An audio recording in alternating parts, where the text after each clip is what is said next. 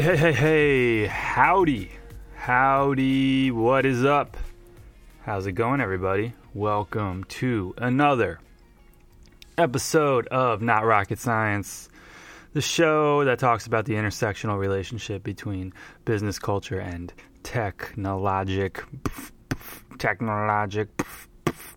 What is going on? Hope you guys had a great day, had a great week, all that good stuff, getting into getting towards the end of summer. End of summer. College football starts this Saturday. Week earlier than usual, but still crazy. Crazy. I still feel like it's June. Don't like it. Do not like it, especially here in New York because I know what's around the corner. It's that gross, gross season they call fall that everyone seems to love except me. Keep it summer. I don't like foliage. Actually, I do like foliage. It's nice. I just don't. You know what? It's not. I don't hate fall. I hate what fall represents. I hate that is the opener for winter. It is the appetizer for the main course that is winter. And if winter is a main course for me, it's probably gefilte fish or some crap like that. No bueno. No bueno, por favor. Um, moral of the story winter sucks. If you feel otherwise, come see me or email at not rocket not rocket science show at gmail.com. Okay, that being said, we're going to get into today's show. And this, all right, we're going to do story time. We're going to play a little story time right now to kind of introduce the topic of today. We're going to get in the weeds a little, and this is all based off a Twitter thread that I'll explain in a minute, getting into the nitty gritty um, when it comes to paid acquisition, i.e., ads that you pay for on search engines or on social media platforms, etc. Um, it's just based on a Twitter convo that I saw, and it made me a little bit crazy because I'm seeing something that I've seen over and over again online, in house at companies, and I just got to express myself. But before I get into that, I want to explain why I stumbled upon this random Twitter thread um, about paid acquisition for startups. So, I took an interview at this startup uh, a while ago at this point, probably like a month ago. Um, I just took like a first, you know, brief phone call with the recruiter or whatever, talked with him for a while. Seemed like a good dude. I don't know. I just took it on a whim. He reached out to me. I was like, okay. Talked with them. It's a hospitality startup. Um, he explained what they were looking for to the best of his ability. I explained what I'm looking for, what I'm into, etc. Talked about my background. You know, the typical stuff. Nothing too interesting. Uh, I think it went relatively well. He said he'll follow up about next steps. You know, so far pretty standard. Um, didn't hear for a while. Didn't hear anything for over two weeks, I'd say. Um, maybe going on three weeks. Heard nothing, so I was like, all right, they found someone else. Whatever, it's over. No big deal. Didn't don't really care. I'm not like actively, actively like looking or anything. It's just somebody hits me up about something and it seems interesting. You know, I'll take a phone call. Um, or I'll take a second interview if it's worth it. Uh, and I'll even bomb a second interview, as I mentioned last week. But um, anyway, this was before all of that. So this is going way back, and then all of a sudden, out of the blue, last week, I get an email, and he's like, "Oh, the main guy uh, wants to do a Google Hangout with you." I'm like, "Okay, cool." He's like, "Can you do this week?" And this was like on Thursday. I'm like, "This week? It's like a day and a half, bro." But I was like, "Anyway, sure." on Friday, I had some time in the afternoon. I was getting a haircut later, getting fresh, had some time to kill, whatever. So I was like, yeah, book it for Friday afternoon. Friday afternoon comes along. Uh, I go set up my laptop to do the interview and whatnot, and nothing. Nothing happens. I go into like the go to meeting or whatever it was. I'm by myself on a web call no one comes in. Five minutes go by. Ten minutes go by. This is a half hour call, at least it's scheduled to be. 15 minutes go by. 16 minutes go by. I'm like, all right, something something's wrong here. I mean, I was doing other stuff while this was going on, but I was like, something's up. So then I email the recruiter. I'm like, dude, what the hell? The guy's not on the line. It's like his interview. He's on the inv- in the on the invite subject, not me um, what's going on here? So I hear back after five minutes, which is good. And now we're 20 minutes into this interview that's not happening. And then the recruiter guy was like, "Oh, I'm sorry." Uh, well, actually, he didn't even say I'm sorry. He was just like, "Oh, uh, I'll reach out and try to see what's up." I know he's traveling today, so it might have to do with that. What? What? What? That's the response. He's traveling today, so it might have something to do with that. Dude, you are a recruiter. It is your job to schedule things so both parties don't have other things to do. I did not understand that, but I'm going to be like, hey, you know what? I'm going to play it cool. Um, whatever. I hear nothing, so I stop the interview. I go home. Um, didn't hear anything. Didn't hear anything over the weekend. Nothing. And then today I got another email saying, "Oh, can you reschedule for next week?" I'm on vacation next week, bro. I go on one family vacation a year, and it's the last week of August. So I don't know what's going to happen with this thing. But anyway, that's what happened. I got stood up at an interview that someone reached out to me to schedule. Can you believe that? Um, yeah, that's a first for me. I've done a lot of interviews, and that is a first. But regardless, it's all good. No harm, no foul. But as I was researching for this original interview that didn't happen, I found the dude that was going to be interviewing me on Twitter, as you do. As you do, because, you know, you got to do your research, right? And uh, I just wanted to get a feel for him. You know what I mean? Like, I don't really care about getting in people's business or anything like that, but I, I do like to particularly check out Twitters because you get a feel for the personality. Therefore, you go to the interview feeling like you sort of, on some basic ass level, know the person a little bit. So I just wanted to get an idea of what this dude was into. Very much into startups, very much into like Silicon Valley startup land. Um, it made sense. After some digging of the company, it, all kind of made sense. But uh, I stumbled on this one thread that he just retweeted. He had nothing to do with, but uh, it's with these other guys. Started by the chief product officer of Eventbrite, guy Casey Winters. Um, it was an interesting thread, and it had me, it got me thinking. Um, the original tweet was startup realization number three. This guy had made a list of like startup realizations I guess. And then he was, this one was the one that stood out to me. It was startup realization three, nine times out of 10. An inflection in an early stage company's growth is just that they turned on paid acquisition for the first time, which isn't too crazy by itself. Basically, he's saying um, a company's trajectory internally, how they operate, everything, how they budget can totally change, even by just turning on paid acquisition, which on the surface or at the time might seem fairly innocuous, but it could lead to a huge turning point in a company. Um, I'm guessing for the negative, I think it could just mean for the positive or negative, depending on um, organizational coherence and alignment. But anyway, the quote itself, whatever.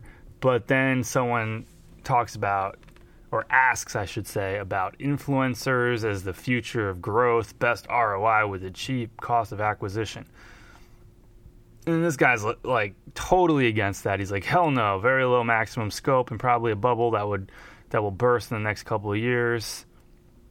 And then someone else chimes in, who's another product VP guy, and he's like, a gateway drug that must be managed carefully because tech companies at any size, million, 10 million, 100 million plus, can't kick paid search and social without huge changes in their business headcount forecast.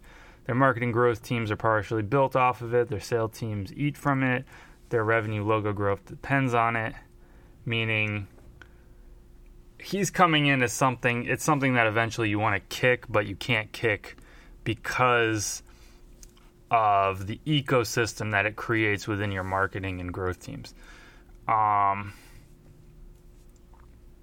and then the other guy who wrote the original tweet comes back and says i'm getting somewhere with this i don't want to i just want to be thorough in my rundown here it's the weakest form of growth due to paid acquisition death spiral, unless there is a network effect underneath as you target worse and worse potential customers because you acquired the good ones already. Conversion goes down, cost of acquisition goes up, lifetime value goes down until the cost of acquisition to lifetime value ratio um, goes back in your favor, basically. So the lifetime value is in a healthy place um, at least three times the cost of acquisition, hopefully more. And then it says, look at Blue Apron as an example. I work in the same industry as Blue Apron, and I can tell you that Blue Apron's problem was internal execution issues when they relocated their offices. It has very little to do with mar. I'm sure they had, as a early-ish to mid-level startup, irresponsible marketing spend lots of food startups do, but where they really took it on the chin was during their um, during their headquarters move, and also their business model's limited because their product line is limited, and it was kind of leveraging a fad at the time, which was you know, meal kits got very popular. A lot of the reason due to Blue Apron, but it seemed more like a fad than something sustainable because there's lots of other options. Meal kits are pretty narrow in terms of product offerings for dinner compared to Seamless Grubhub or grocery online. So, trust me, I know a lot about that subject. Blue Apron might have been irrationally spending marketing dollars, but that is not what costed them in the long run. Anyway, back to the point. The point is with all of this back and forth, I see it over and over again with these like financially minded product people. I see the same mentality where they're trying to use unit economics. So, unit economics is basically a way to calculate profitability in the future of a company based on um, acquiring one quote unquote unit of sale. And a unit can be defined in a number of ways. It could be a sale, like a conversion like you bought a book on this bookstore online, or it could be acquiring a customer as a, as a user, a paid user, if it's like a SaaS model. There's a lot of ways you can draw it up. Um, but anyway, it's about using uh, projections and ratios and things like that, like lifetime value over cost of acquisition, things like that, to project profitability as you are to scale a business um, more or less. I'm no finance expert. I can't really give you the real nitty gritty when it comes to unit economics, but it's about calculating profitability based on sales and um, you know using customer lifetime value and acquisition costs and things like that to calculate it in a nutshell. I'm a designer, man. I only know so much about this stuff.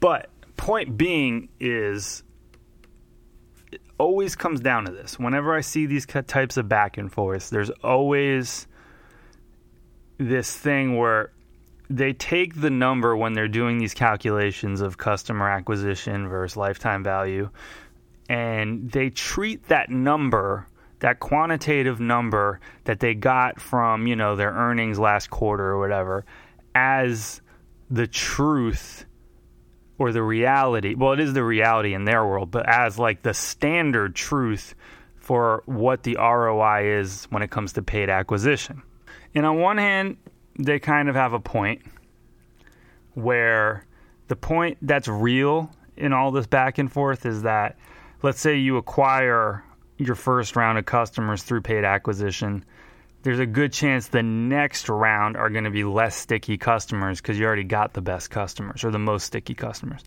That is very true. Um, but if you fall into that trap where you are reliant on squeezing out smaller and smaller margins of customers through each round of paid acquisition, like there's a bigger overarching problem with your marketing strategy.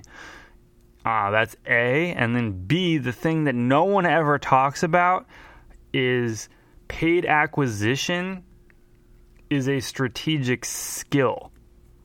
And it can vary from company to company, brand to brand, based on the talent you have and also what your business model is and whether or not your brand works as an acquisition hook on social platforms if we want to just talk about the social side, because that's usually what people talk about when they talk about paid acquisition in 2019.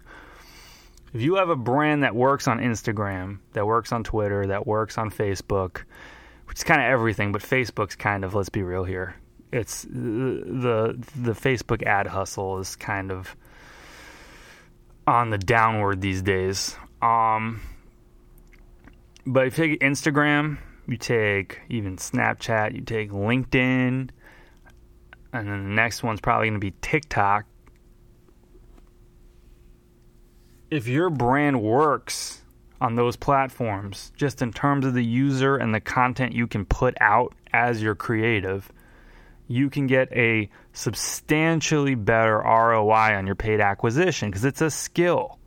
It's a skill than than a boring ass tech company pumping out boring ass creative with terrible copy, terrible imagery, etc., terrible video content. These are dynamic. Some work better than others. And this is why I like to get into the exercise of experimenting on these platforms, not in terms of paid social, but organic, and trying to see what works versus what doesn't from a creative standpoint. Because there are factors that will lead to better ROI and they are creative. They are dynamic. They're not something you can look on a spreadsheet and take it as, you know, inherently this is what it is. Existentially, the number is blank. It's always going to be roughly blank. Now, you need talent too. The same way you need talent in product management, in design, in engineering and development. It's all talent if your talent sucks and your paid acquisitions looked at as an afterthought and you just repurpose the same content that you use on your other creative um, marketing channels and package it for Instagram or for LinkedIn or for Facebook, it's not going to do anything because it's not contextual to the platform. I mean, it's the shit Gary Vee's been barking about for seven, eight years now. But I don't get why, when it comes to um, you know Silicon Valley startups, these guys never. I know they get it. I'm not saying they don't get it because it's not rocket science. Ugh. Ugh. That was organic. I was no pun intended. It's not rocket science, but um, the point is the dynamic nature of paid social creative for acquisition can have a drastically different effect on what the ROI is. And then they talk about these cycles, like I mentioned before, where like you get your first round, and then the second round's gonna be less, third round even less, fourth round is even worse than that, and it's like a they call it the death spiral. But again, if you have talent in place, you can create a strategy where you switch up which platforms you're paying for. You switch up your creative, you A B test this stuff, and you go to the next emerging market. And it's true. Some some companies like a like a cyber security company you're you probably shouldn't be going into paid social as much in the first place. Or maybe you should but you should be very conservative and maybe only do Google and Facebook and the big players where you can segment your audience correctly for people that be into that. Whereas it's going to be harder to find those people on on um, you know other social platforms that have a more limited net and a younger demo. So I get it but all things considered if you switch up what you do and you don't just rely on the big hitters like Facebook and Instagram for your paid social, if you mix things up creatively in terms of where you invest your money, you can get better results and you pick up patterns that are unique to your own company because you can't just rely on industry trends, obviously. And you could very possibly break the downward cycle if you do things correctly. But again, it's based on internal execution, alignment, talent, talent in the creative side of things, talent on the strategic side of things. And uh, it's just like my frustration with this, yet again, is the dynamic nature of humans and humans working together never gets factored in these dorky product strategy, unit economic influenced um, back and forth on Twitter.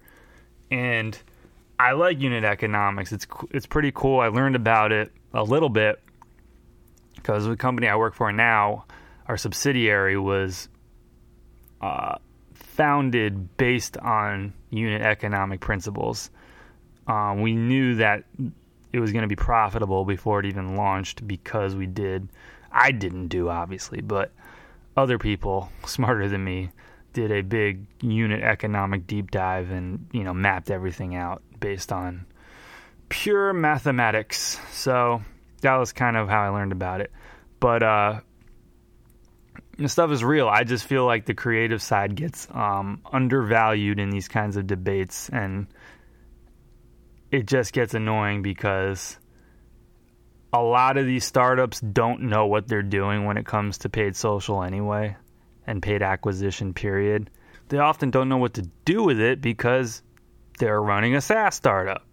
They're in the weeds when it comes to business development and you know technology and things like that. They don't got time for paid social, but if you go to an agency and talk to a really good agency that got their ears to the streets when it comes to this stuff and is doing it on a daily basis, they have the the uh, know how when it comes to trend forecasting to know how to do this long term, know which platforms underpriced versus overpriced, and how to position your brand in a way that has a much better shot of being successful than trying to do it in house and it's just a line item on a list of a hundred line items that you have to do and you're just throwing money at something and hoping it sticks. And I'm saying that as someone that has a disdain for agencies in most cases. The agency model, the way they try to sink their hooks into you on a retainer basis, to me, it's no bueno. Um, but I have to admit a thousand percent that when it comes to paid social and things like that, really good agencies know what they're doing way more than the marketing teams in house because it's just it's a niche that they specialize in, point blank. But my overarching point was I got a little triggered when reading this thread because once again, creative is usually looked at as a commodity and not something that's dynamic and can change based on talent, based on brand to platform fit, things like that. And they're just treating everything as a blanket number yet again. And I've seen these types of debates over and over again on Twitter, and it gets me heated. So I just wanted to say my piece on today's show and just talk about this bigger kind of rift between product and marketing and how as much as it sounds good in conferences and TED Talks and things like that, where it's like all about organizational alignment, we need to work with our marketing partners. We need to work with our product partners. But at the end of the day, I, st- I keep seeing the same patterns over and over again. And for me, I'm in this weird spot because I work technically under product, but I'm really into marketing. And to me, it's one and the same thing. It's like a yin and a yang. I always talk about it. One is persuading users to use your thing, the other one is catering to users when making the thing. But that doesn't mean in marketing, user experience isn't key. In the game of fighting for attention, the opportunity comes when you do so in a way that creates a better experience when you're trying to get that person's attention. If you can do so in a way that provides a positive experience and not a look at me, look at me type of uh, emotional reaction to what you're putting out, then you know you're already on your way to getting your foot into the door of what can eventually be a conversion or acquisition um, in a much stronger manner than just doing the old like trying to get attention through being obnoxious and in your face. Anyway, I think the point was made. Um, that was it today. I'm going to be doing, I think, maybe two more shows this week just because of the schedule being a little hectic for the next couple weeks. So, yeah, keep it locked. If you guys have any thoughts on this, if you're in marketing, um, you have thoughts on paid social, paid acquisition, etc., or if you're in product and you hate it and you want to explain why I'm an idiot, feel free to hit us up at notrocketscienceshow at gmail.com or at NRS underscore show on Twitter or Insta. All right, y'all. I'm tired. Long Monday. I'll see you guys next week. Hope you guys have a good one. Thanks for listening and peace.